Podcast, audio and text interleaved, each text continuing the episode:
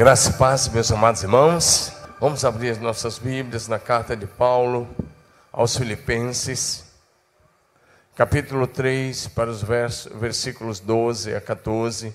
Não que eu já tenha obtido tudo isso, tenha sido aperfeiçoado, mas prossigo para alcançá-lo, pois para isso também fui alcançado por Cristo Jesus. Irmãos, não penso que eu mesmo já o tenha alcançado, mas uma coisa faço Diga comigo isso aí, vamos lá? Todos vocês, 3, 2, 1, vamos lá? Esquecendo-me das coisas que ficaram para trás e avançando para as que estão adiante, para os.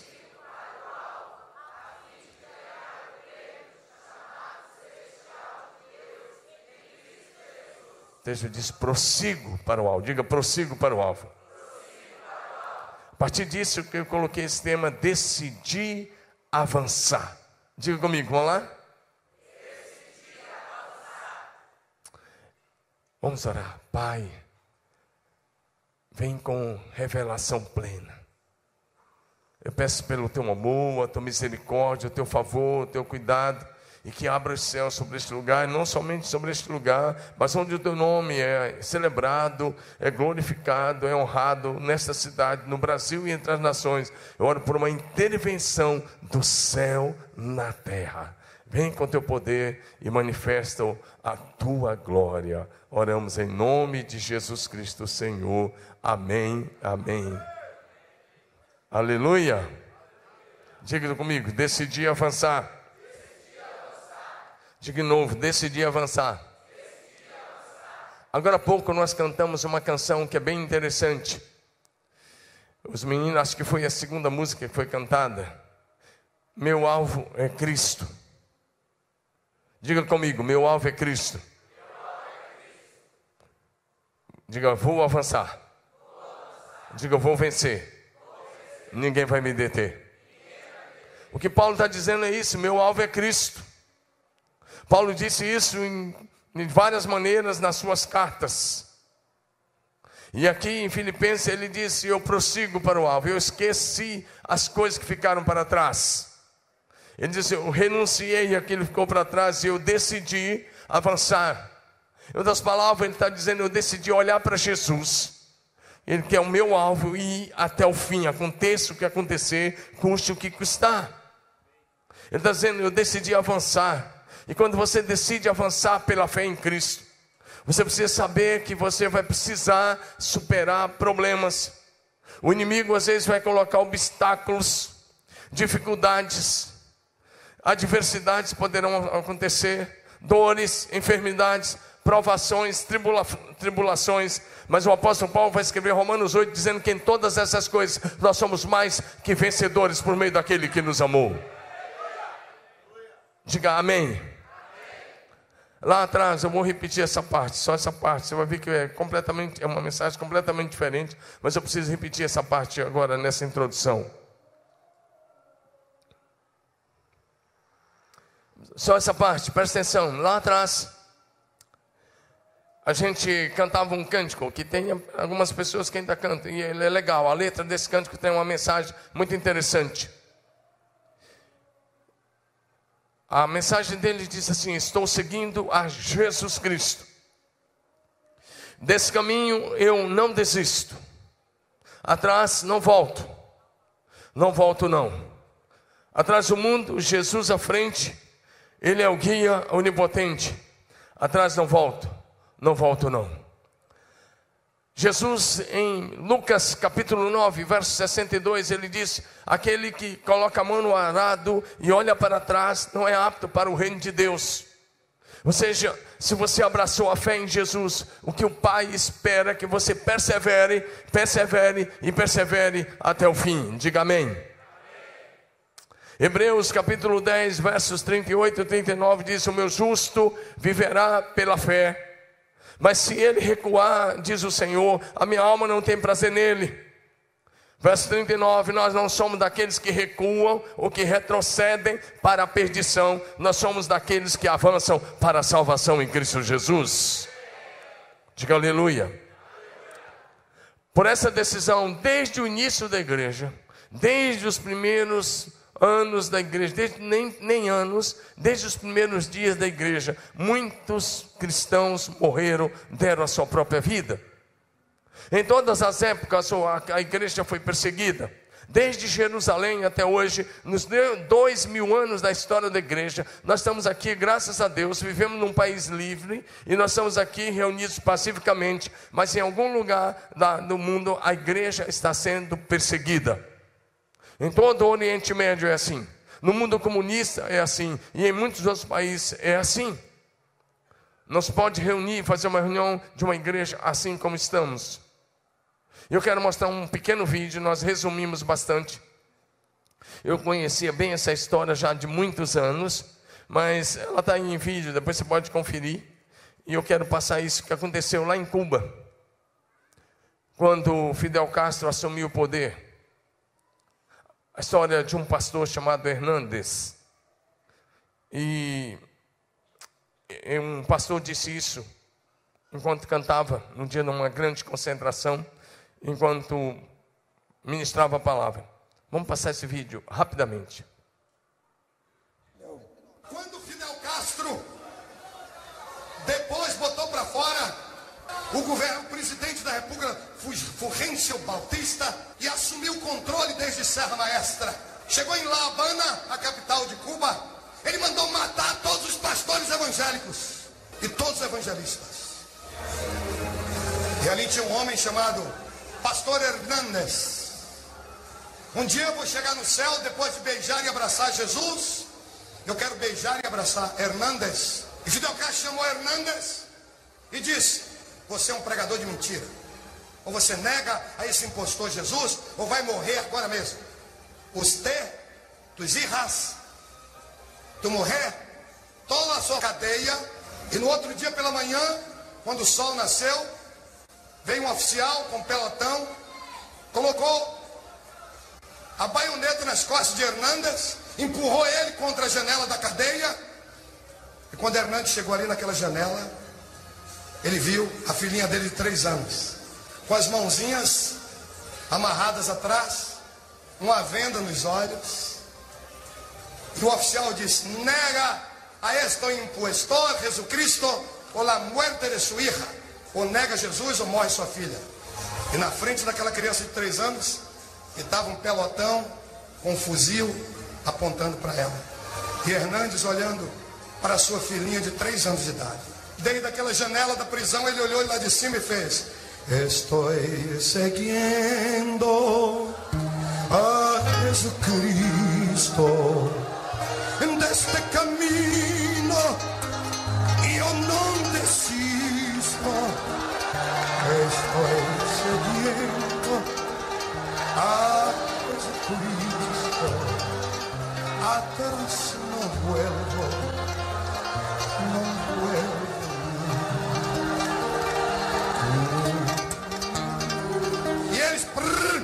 metralharam aquela criança e colocaram de cinco anos e disseram: nega a Jesucristo, ou a muerte de sua hija.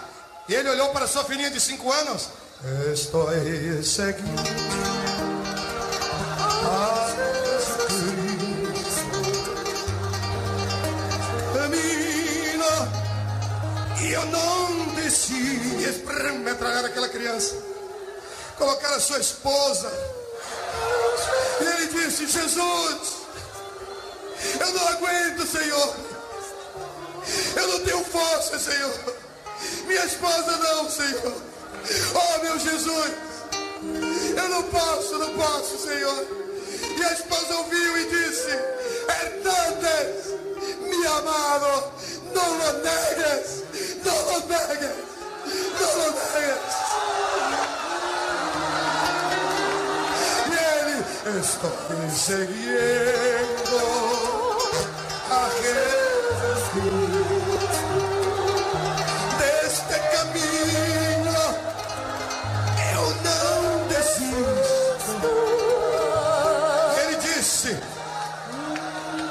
metralharam a esposa dele. E aí eles levaram ele até aquele El paredão e colocaram a venda nos olhos dele. E ele disse: La venda não, ponga a venda em meus olhos. E eu quero mirar mi Señor Jesús en sus ojos. Négalo, négale. Estoy siguiendo.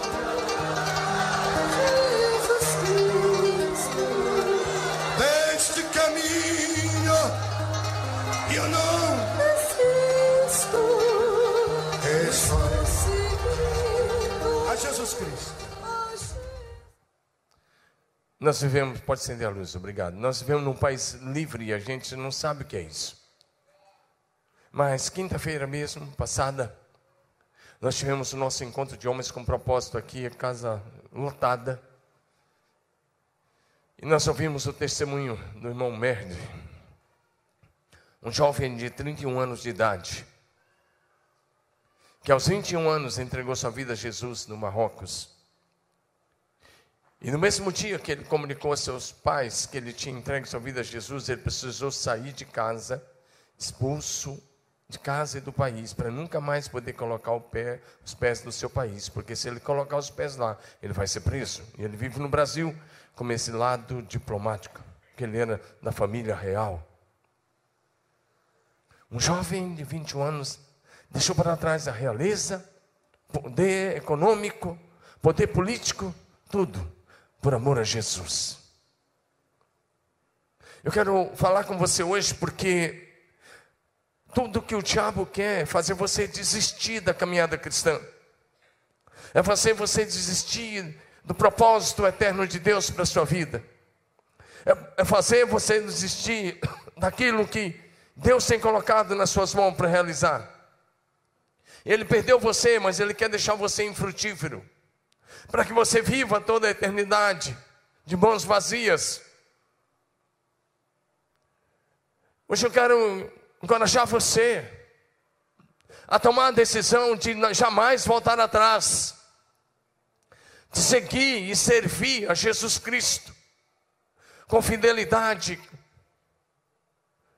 com o coração totalmente dele, de servir a Jesus com uma consagração total. Porque Jesus deu a sua própria vida por mim e por você. Eu encorajo você a ser fiel e a perseverar até o fim. Diga amém. Como igreja de Jesus, nós decidimos fazer discípulos nessa cidade, no Brasil e entre as nações. Nós decidimos continuar a expansão do reino de Deus.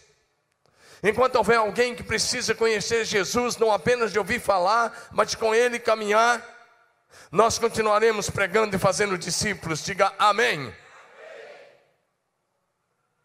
Por isso, a minha palavra hoje é de encorajamento. Nós estamos vivendo um cristianismo muito barato por aí. Um cristianismo com uma teologia inclusiva, universalista, que prega que todo mundo, no final de contas, vai para o céu, porque afinal de contas Deus é amor. Eles devem estar lendo outra Bíblia e servindo a um outro Jesus. Esse é um cristianismo falso. Deixa eu dizer uma coisa. Grande parte do cristianismo que se vive hoje no Brasil, na América Latina, nos Estados Unidos, na Europa, é um cristianismo falso. Não estou dizendo todo o cristianismo, grande parte. Presta atenção porque eu estou dizendo isso. Olha o índice de divórcio entre os cristãos. Os cristãos estão se divorciando da mesma forma que os ímpios. Quer ver uma coisa mais terrível ainda? O Brasil diz que tem 120 milhões de católicos e 60 milhões de evangélicos. Esses são os números. Isso dá 180 milhões de brasileiros são cristãos ou dito cristãos. E dá uma olhada no índice de aborto. Eu não estou aqui fazendo política se você é contra ou a favor do aborto. Não, não é isso que eu estou dizendo. Dá uma olhada. 180 milhões de cristãos nesse país. E dá uma olhada no índice de aborto, na violência doméstica, divórcio. Olha para as nossas cidades. Porque se Sabe o que significa ser cristão? Ser cristão significa alguém, ser alguém Ser cristão significa ser alguém simplesmente parecido com Jesus. Alguém que encarna Jesus, alguém que imita Jesus. Ser um cristão é ser um imitador de Cristo. Aliás, a palavra cristão não surgiu, não foi Jesus quem falou, não foram os apóstolos que falaram, não foram os primeiros discípulos que falaram, não. Esse nome surgiu lá em Antioquia, a 500 quilômetros de Jerusalém. Atos capítulo 11, verso 26, vai dizer para a gente que lá em Antioquia, parte B desse verso, lá em Antioquia, pela primeira vez os discípulos foram chamados de cristãos. Sabe o que isso significava quando esse nome surgiu? Pequenos cristos. Diga comigo, pequenos cristos. Ou seja, o mundo precisa ver Jesus. E aí o mundo precisa ver Jesus em quem? Em mim e em você. Vira para o teu vizinho de cadeira e fala: Você é um pequeno Cristo. Fala isso, você é um pequeno Cristo.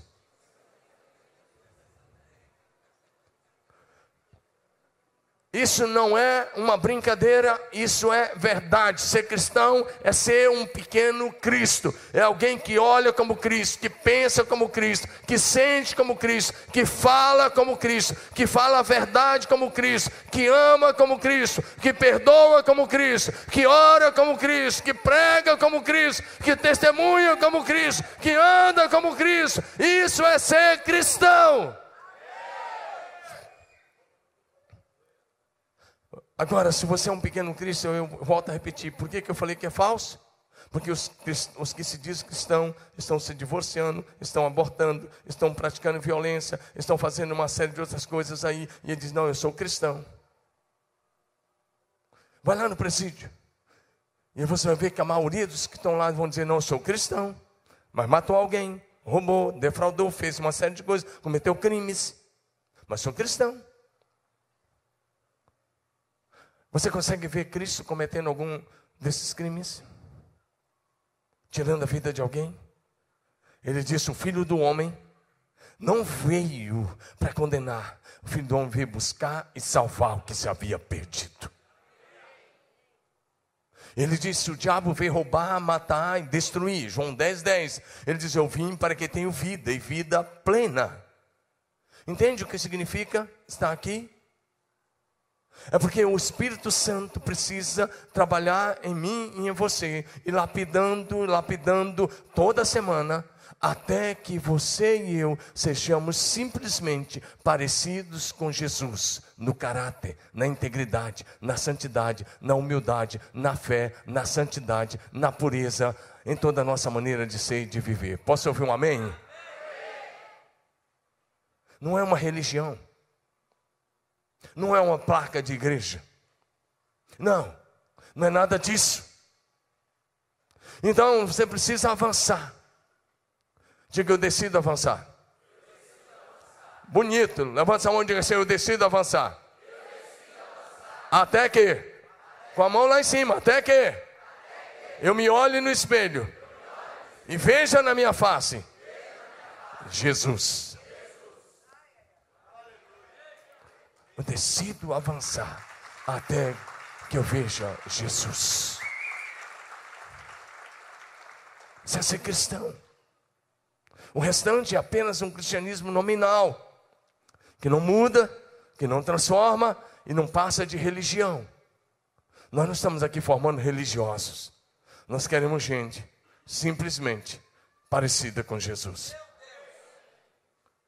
Primeiro lugar, então, primeiro lugar, eu quero que você entenda que é preciso avançar em direção a uma adoração viva.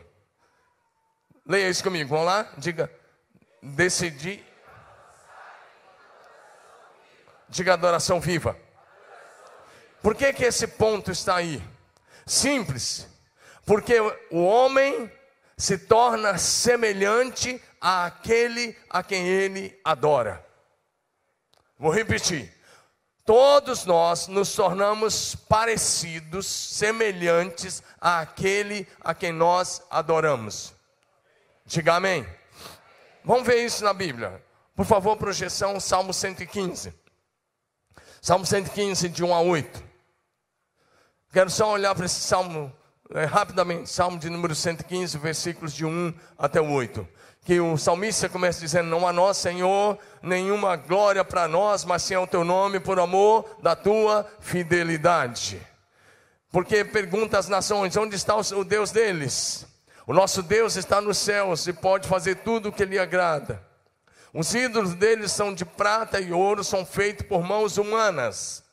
Olha o que é um ídolo, presta bem atenção. E presta atenção nessa leitura. Tem boca, mas não podem falar, olhos, mas não podem ver.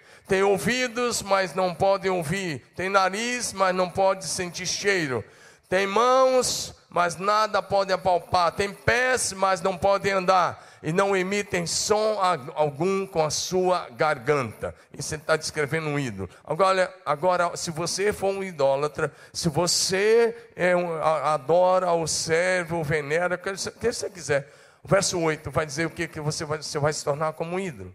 Olha o que o texto diz: torne-se como eles, torne como eles quem? Como os ídolos, torne-se como os ídolos, aqueles que os fazem, os fabricam, e todos aqueles que neles confiam.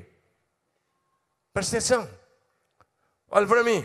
O que o texto está dizendo é que os ídolos que têm olhos, mas não veem, têm ouvido, mas não ouvem, têm nariz, mas não cheira, têm boca, mas não fala, têm garganta, mas não sai nenhum som, têm mãos, mas não apalpa, têm pés, mas não andam. Ele diz: se você confiar nesses ídolos, você vai se tornar cego, surdo e mudo espiritualmente. E pior, espiritualmente você se torna tetraplégico espiritual. Agora, o, a, o outro lado. Jesus Cristo é o Rei da Glória, diga aleluia. É o nome sobre todo nome no céu, na terra e debaixo da terra. O seu rosto é como o sol ao meio-dia, diz Apocalipse capítulo 1. Se você adorar Jesus Cristo e você ficar diante dele todo dia, separar um tempo em oração para ficar face a face com Jesus, você vai sair da presença dele, com a sabedoria dele, com a graça dele, com o amor dele, com o coração cheio do perdão dele, e o seu rosto vai emitir o brilho da face de Jesus. Diga aleluia.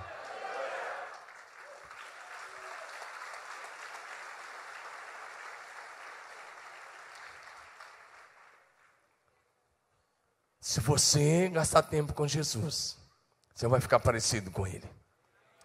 Amém? Com o que você está gastando tempo? Eu estava conversando com uma pessoa semana passada. E a Aninha estava nessa conversa, né, Aninha? Numa reunião que nós estávamos lá. E chega de dica, né? E uma pessoa compartilhou conosco. Ele falou: o Instagram, o Facebook, ele dá um resumo de quanto tempo você gastou lá. E essa pessoa falou assim, e eu, ele me, eu fui olhar o relatório, e, o, e o, o relatório do celular disse assim, você é, gastou, está gastando uma média de 2 horas e 50 minutos por dia nas redes sociais. Sabe de uma coisa? Talvez você ainda não entendeu o que é culto. Vou repetir o que eu disse antes da última música. O louvor, a adoração, a celebração é coletiva, mas a adoração é individual. Se nós não tivermos tempo de oração em casa, na hora do culto coletivo, nós vamos ficar inquietos. Olha para mim, seja bem sincero, não precisa levantar a mão, senão vai, vai ficar constrangido para mim e para você. Mas só pensa, quantos de vocês já agora, até agora, já, já começaram a pensar no final do culto? Que hora que vai acabar que eu quero sair? Sabe por quê? Quando a gente não tem tempo de secreto com Deus lá na casa, a presença de Deus se incomoda.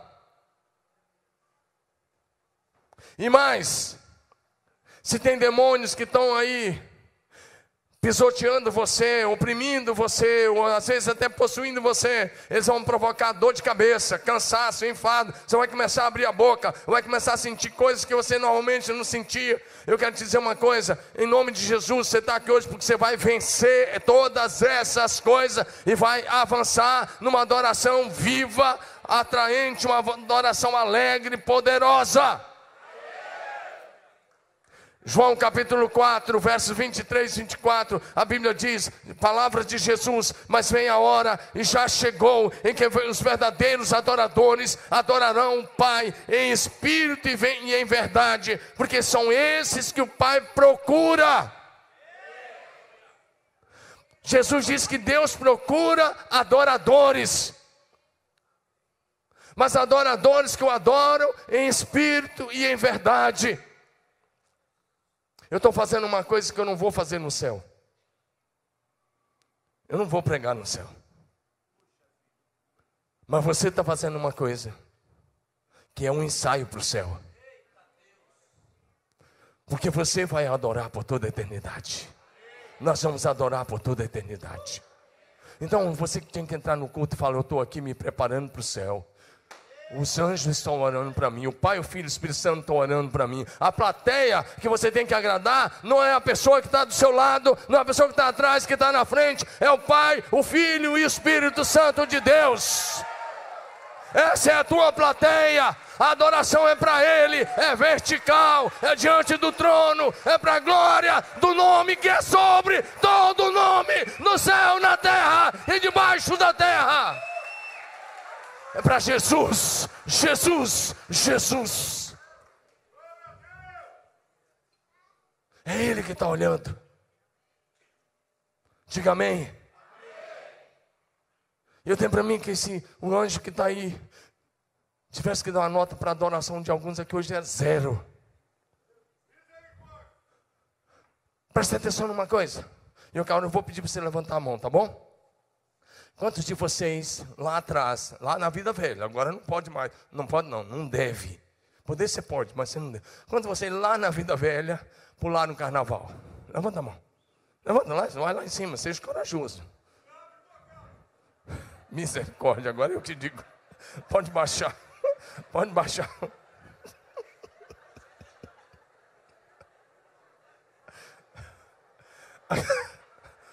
Agora, Pega, agora o negócio vai pegar, olha para mim.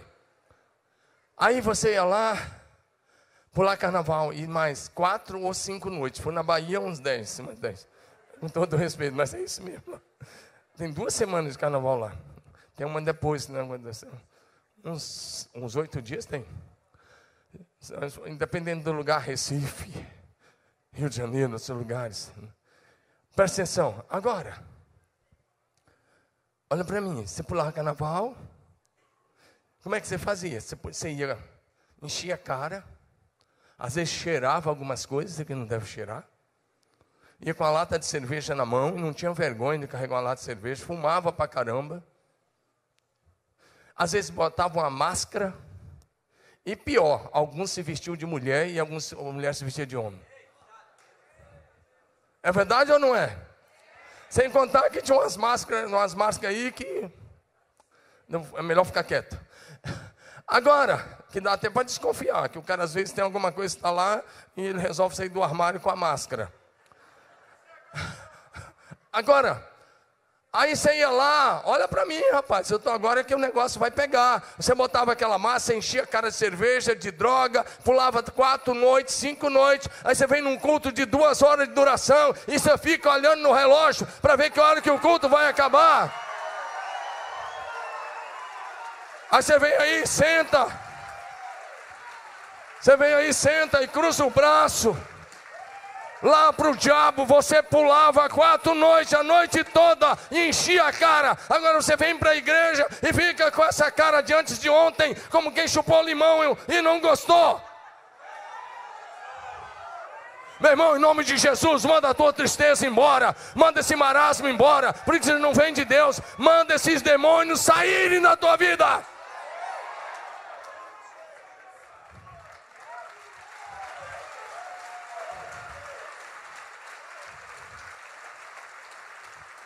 Você tem que dar a melhor adoração a Jesus. Foi Ele quem te deu vida. O que está te esperando na frente, se você tiver 90 anos, 100 anos, 80, ou sei lá, o que está te esperando na frente não é a morte, é a vida. Você já passou da morte para a vida. Você estava condenado, agora você é salvo. Agora Jesus te espera no fim da linha. Você tem que olhar para Ele se apaixonar por Ele, e vibrar, e adorar, e glorificar o Senhor.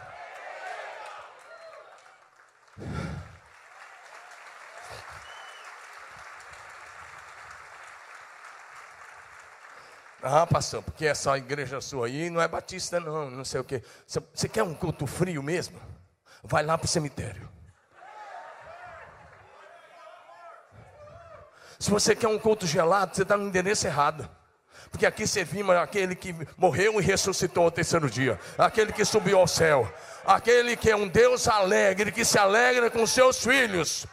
Nós servimos aquele que orou para que você tivesse plenitude de alegria. Você dava o teu melhor na vida velha, então dá o teu melhor na adoração ao Senhor. Talvez lá fora você, você fala mais do que o homem da cobra. Chega aqui, a sua boca não abre nem para dar um glória a Deus. Então eu quero te encorajar, você está na casa do Pai. Antigamente, eu olhava a igreja, agora tem que falar bonito, né? A palavra. É, eu ia falar black, né? Mas eu olhava a igreja afrodescendente. Afrodescendente, a maneira correta agora, né? da América do Norte, dos Estados Unidos. E eles são muito vivos na adoração. Meu Deus. Pensa num povo que adora. E eu ficava olhando a igreja. Às vezes eu ligava, assistia um programa. Às vezes não, toda semana. E eu, eu ficava olhando, eu, eu só faltava babar, que o restante eu falava. E eu orava, Deus, quando é que eu vou ter uma igreja assim? Deus, quando é que o meu povo vai ser assim? Quando é que o teu povo vai entender que a adoração precisa ser viva, um Deus vivo? Porque lá, não é só na hora do louvor, não. Dependendo da, da igreja que você está, Aí, rapaz, as mulheres, as afrodescendentes, elas vão com um chapéuzão para a igreja, bonita, aquelas roupas coloridas, aquele negócio assim, tudo chique, meu amigo. Coloca a melhor roupa para a igreja. E aí, o pastor está pregando, de repente aquelas negronas, mas negrona mesmo, aquelas bem, bem avantajadas elas saem dançando do meio pelos corredores e elas começam a olhar para o pregador e dizer: É isso aí, pregador, é verdade, eu concordo, pregador, é isso.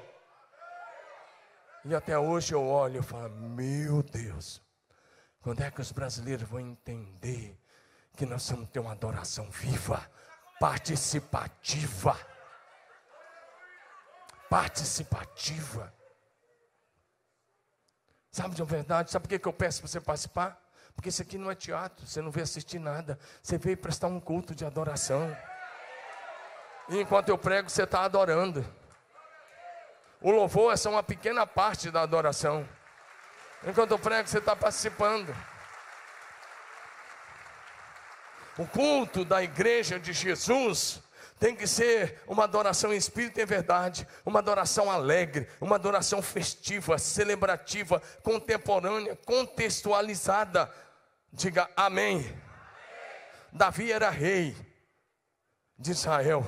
Mas se você der uma olhada, 2 Samuel capítulo 6, versos 13 e 14, enquanto ele estava trazendo a arca para Jerusalém, o, o, que ele faz? Ele tira a, a sua, suas vestes reais, ele coloca uma estola. Ele diz que quando a arca, quando carregava a arca do Senhor, dava você espaço, sacrificava um boi ou um filho. Verso 14.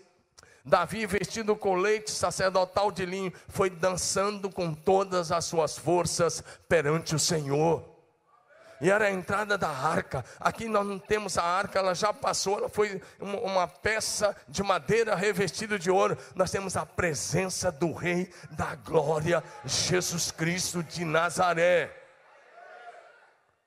E sabe o que ele fez? Se você olhar, João capítulo 17. Ele orou, orou, por você. João 17 é uma oração de Jesus. Ele orou pela nossa unidade. Ele orou por uma série de coisas. Mas no verso 14, João 17, 14: Dei-lhes a tua palavra, e o mundo os odiou, pois eles. Não. João 17, 13. É um antes. Desculpe, eu que falei errado. Está certo aqui no esboço. João 17, 13. Jesus está orando. E ele orou pela minha adoração e a sua adoração. Agora vou para ti, está falando com o Pai, mas digo essas coisas enquanto ainda estou no mundo. Leia comigo a última parte. Para que eles tenham a plenitude.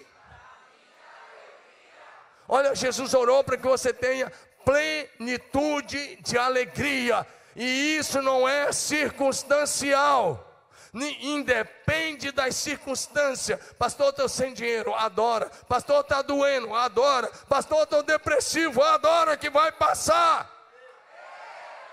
Pastor, a situação em casa não está legal, adore, que porque o louvor tem o poder de atrair a presença manifesta de Deus para dentro da tua casa. Adora. Diga aleluia. Olha para Paulo e Silas. Atos capítulo 16. Eles foram pregar. Paulo queria pregar na Ásia. E o Espírito, disse, o Espírito Santo disse não. Atos 16 agora, meu irmão. Ele queria pregar em Bitínia. O Espírito Santo disse não. À noite ele teve uma visão de um homem que dizia: Passa a Macedônia e ajuda-nos. Ele vai, ele entra a Macedônia leste europeu. E ele chega na Macedônia, e a primeira cidade que eles entraram foi uma cidade chamada Filipos. E eles encontraram uma moça possessa de espíritos malignos, e aquela moça tinha donos, aproveitadores, pessoas que exploravam aquela moça, homens. Então, esse negócio de explorar as pessoas com religiosidade vem lá de trás. Eles ganhavam dinheiro com isso. Rapaz, nem acabou aqui. Você está trazendo outro. Você é demais, hein? Meu Deus, você é demais, hein? Deus abençoe. Agora, é isso aí. Agora, presta atenção. Paulo olha para aquela moça e olha para os demônios que estavam nela. E Paulo diz assim: Em nome de Jesus Cristo eu ordeno, sai. E os demônios saíram. Quando os demônios saíram, a moça ficou liberta. E o mais provável é que ela se converteu a Jesus. Agora, os exploradores da moça sabiam que não ia mais ganhar dinheiro, que o lucro fácil tinha acabado. O que, que eles fizeram? Prenderam Paulo e Silas. Assaltaram Paulo e Silas em praça pública na cidade de Filipos. Depois colocaram na cadeia. As costas estavam cortadas. Paulo vai relatar isso lá em Coríntios, que ele levou algumas vezes, várias vezes, 40 chibatadas menos uma. Sabe o que isso significa? 39 chibatadas do soldado romano. Naquele dia, em praça pública, cada um deles tinha levado 39 chibatadas. As costas estavam estraçalhadas. Agora olha para cá. Você não levou nenhuma chibatada hoje, né? Graças a Deus. Mas você está com um sentimento aí. Ah. E você fica aí no marasmo. Manda esse negócio embora da sua vida agora. Diga o seu passado para tirar as mãos de sobre você agora. Diga essa angústia para sair do seu coração agora. Manda essa amargura embora da sua vida agora em nome de Jesus. Você não está aqui para ser guiado pelos sentimentos, é a fé. Dá uma ordem e esses sentimentos sairão e desaparecerão da sua vida. Você é livre para adorar Jesus Cristo. Mas a gente tem que escolher. Diga amém. Pois bem, se você tivesse levado 39 chibatadas e ainda estava preso com algema nos pés e nos braços, eu te pergunto, você ia adorar? Pois olha, para o verso 25: por volta da meia-noite, Paulo e Silas oravam e cantavam hinos a Deus. Tem duas coisas: oravam alto, não era aquela oração ah, em silêncio, porque o texto está dizendo: por volta da meia-noite, Paulo e Silas estavam orando e cantando hinos a Deus, e os outros presos ouviam. Olha a audácia do Paulo. levou 39 chibatadas. Silas também 39. Está doendo as costas. Eu vou louvar. Os outros presos ouviu. Verso 26. Então, de repente, no meio do louvor, a, lembra que eu disse: a adoração atrai a presença manifesta de Deus no meio do louvor. Ou de repente houve um terremoto, o louvor a Deus provocou um terremoto naquela prisão. Os alicerces da prisão foram abalados. Imediatamente as portas se abriram e as correntes de todos se soltaram. Diga aleluia. Eu vou dizer uma coisa para você, sabe por quê? Porque às vezes você está se sentindo acorrentado, porque você não está louvando como deveria, você não está tirando tempo para um louvor que liberta, que cura, que restaura, pelo poder do nome de Jesus. Diga amém. amém. Diga aleluia. E, e o resultado disso foi que o carcereiro foi salvo, toda a sua casa, e foram batizados naquela madrugada. Diga amém. Daniel estava no cativeiro babilônico. Tinha sido tomado de casa, tirado da sua terra. A sua cidade foi queimada, sua família foi morta. Esse ele foi levado aos 15, 16 anos para a Babilônia. Mas ele tinha sido discipulado pelos seus pais. Se você der uma olhada em Daniel capítulo 6, verso 10. Havia um decreto que ninguém podia orar, orar a Deus.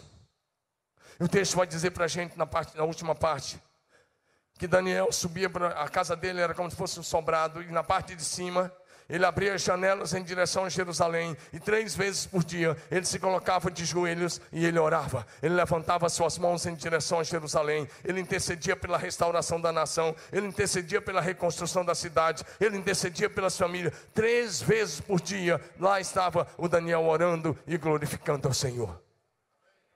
E mesmo quando tinha uma lei que ia morrer quem fizesse isso, ele não fechou as janelas. Diga amém.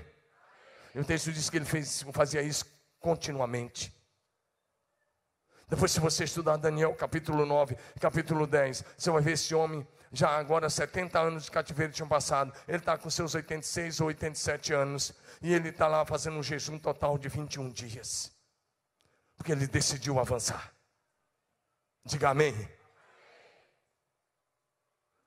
A última coisa que eu vou enumerar hoje, é só isso que eu vou enumerar. Diga, eu decido avançar. Diga, eu decido avançar. Em direção ao milagre. Diga, eu decido avançar em direção ao milagre. Presta atenção nisso agora, é bem interessante. Eu quero olhar com você em João capítulo 5, Evangelho de João capítulo 5, versos 1 em diante. Eu vou apenas dizer o que estava acontecendo. Jesus foi a Jerusalém, e lá em Jerusalém tem um tanque chamado Betesda. Esse tanque vazio está lá até hoje. É um, um, dos lugares que quando eu levo caravana, sempre gosto de fazer um culto lá. E gosto de fazer um culto muito, muito forte lá e orar por cura lá.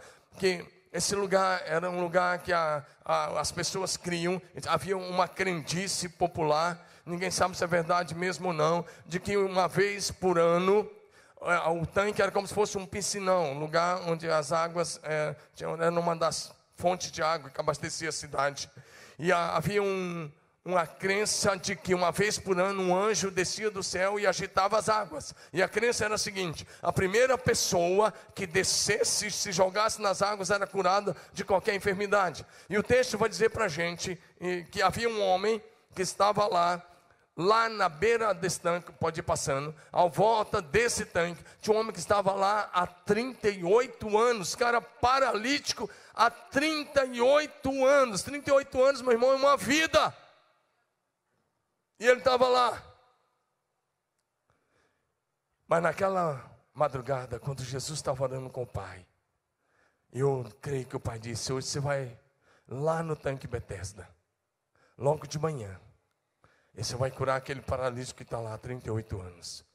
E Jesus vai lá, e quando Jesus chega lá, Jesus atravessou a multidão, porque o texto diz que tinha uma multidão de enfermos. Jesus não falou com os outros enfermos nesse dia, Jesus foi direto até aquele homem que estava lá há 38 anos e Jesus fez uma pergunta, está aí no verso 6. Jesus foi até ele e Jesus foi direto. Jesus não disse para ele assim: Eu sou Jesus, eu vim te curar. Jesus não falou isso. Jesus chegou no anonimato. Aquele homem nunca tinha visto Jesus.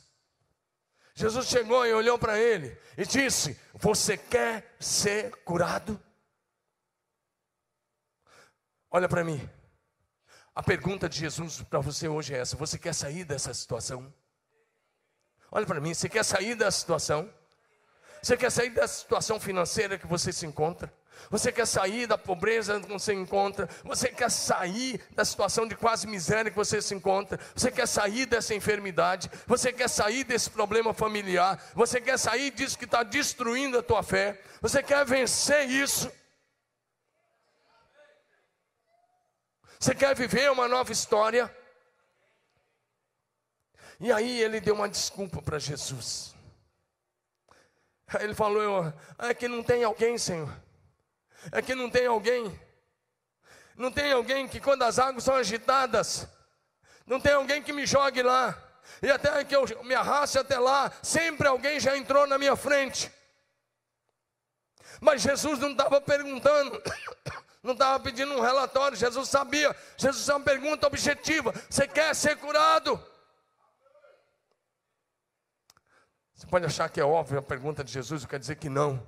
Porque para ser curado significava que no dia seguinte ele não ia mais mendigar. Significava que pegar, a primeira coisa era pregar a sua maca e ir para casa. E depois no dia seguinte significava que tinha que, ter tinha que trabalhar. Por isso Jesus disse: Você quer mesmo ser curado? E Jesus olhou para ele por misericórdia. Jesus olhou para ele e disse: Levanta-te, toma a tua maca e vai para a tua casa. Olha para mim. Você quer sair da situação? Há quanto tempo você está esperando? Ei, você está esperando que um anjo desça. Você está esperando que o milagre aconteça, mas você não está fazendo a sua parte. Você está esperando que o milagre financeiro aconteça, mas você não está levantando cedo para correr atrás. Você está esperando uma cura física, mas você não está se posicionando como um homem curado como uma mulher curada. Você está esperando um milagre na família, mas você está de braço cruzado, querendo que Deus faça sozinho. Quando Deus está dizendo, você quer mesmo, então se posicione, se levanta. Diga amém. Jesus olhou para ele. Foi interessante porque ele deu esse relatório furado. Jesus olhou para ele e disse: Toma a tua maca e anda. Ele poderia dizer, mas é sábado, a lei não permite. Ele recebeu uma ordem. E como eu disse, ele não sabia quem era Jesus ainda. Mas olha o verso 9: ele pegou a maca, ele se levantou, pegou a maca e foi para a sua casa. Hoje o Senhor Jesus te pergunta, estou aqui em nome de Jesus, e Ele te pergunta: você quer ser curado? Você quer mudar essa realidade? Você quer viver uma nova história? Ele está dizendo: levante-se dessa situação. Pega a tua maca e anda. Ele está dizendo: ande em direção ao milagre. Algumas horas depois, foi que ele foi ao templo. E os fariseus estavam questionando ele, e foi que ele encontrou Jesus. Foi aí que ele descobriu que era Jesus que tinha curado ele. Mas o milagre aconteceu quando ele obedeceu: levanta-te e anda. Olha para mim, o que você está esperando não vai até acontecer até que você se posicione. Deixa eu te dar dois exemplos bíblicos disso. Um dia, quando o povo saiu do Egito. O pessoal do louvor já pode subir, pode vir para cá. São três exemplos e nós passamos a régua. Olha para mim. Quando o povo saiu do Egito, tinha um mar vermelho na frente, um exército de faraó atrás. E Moisés estava orando, e orando, e orando. E Deus disse assim: para de orar.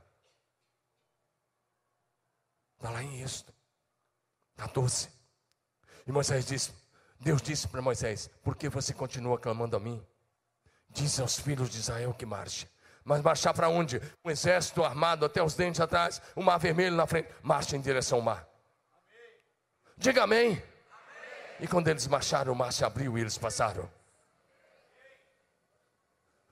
Lá na frente, 40 anos depois, sob a liderança de Josué, eles pararam nas margens do Jordão que transbordava por todas as suas ribanceiras. E Deus deu uma palavra através de Josué.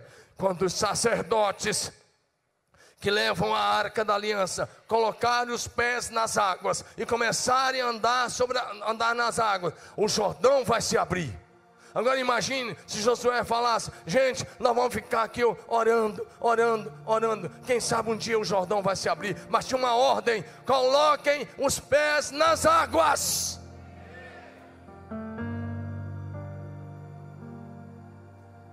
Sabe de uma coisa? Hoje eu quero encorajar você a colocar os pés nas águas. E o Jordão vai se abrir para você. A última coisa eu quero lembrar é o cego de Jericó. Por favor, o cego de Jericó me inspira muito nessa palavra. Eu quero encerrar aqui. Porque Deus vai fazer milagres extraordinários. Marcos 10, de 46 a 52. Jesus ia passando por Jericó e Jesus já ia saindo da cidade.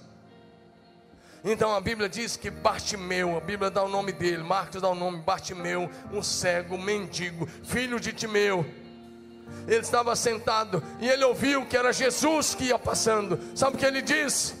Filho de Davi, tem misericórdia de mim. Filho de Davi, tem misericórdia de mim.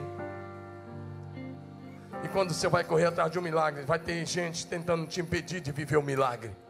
E a, as multidões repreendiam para que ele se calasse. E o texto diz que ele gritava mais alto: Filho de Davi, tem compaixão de mim. Filho de Davi, tem misericórdia de mim. Aí Jesus parou.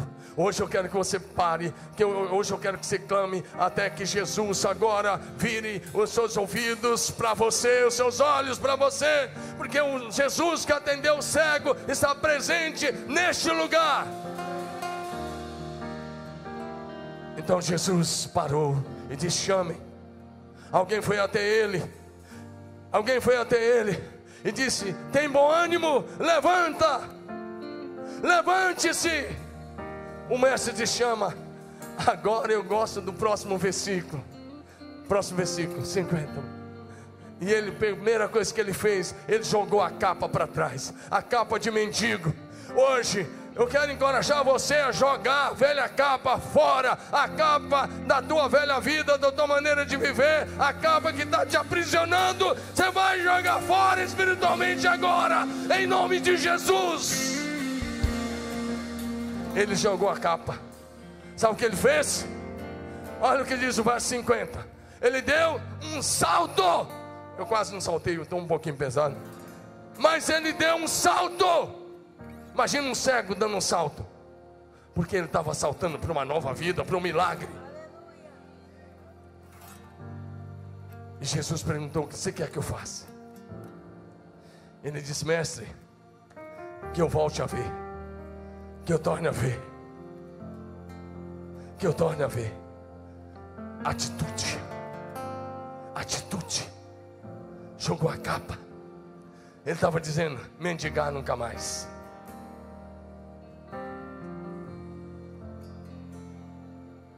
Você quer viver um milagre de Deus? Olha para mim, eu estou pregando para você. Você quer ver um milagre de Deus? Tem muita gente aqui que já respondeu o Espírito Santo. Você quer ver um milagre?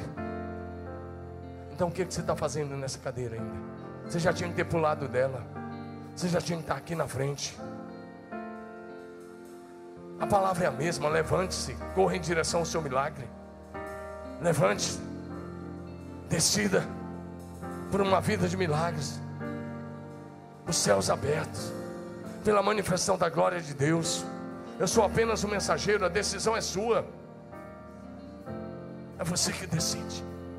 Levanta da sua cadeira, meu irmão. Não fica sentado, não. Em nome de Jesus. Em nome de Jesus. E você que quer um milagre, sai do seu lugar, movimente-se. Faça alguma coisa em direção ao Senhor. Nós vamos decidir e até o fim. O cego saltou, jogou para trás a velha vida. Aquilo que estava te dominando, em nome de Jesus, não vai te dominar mais.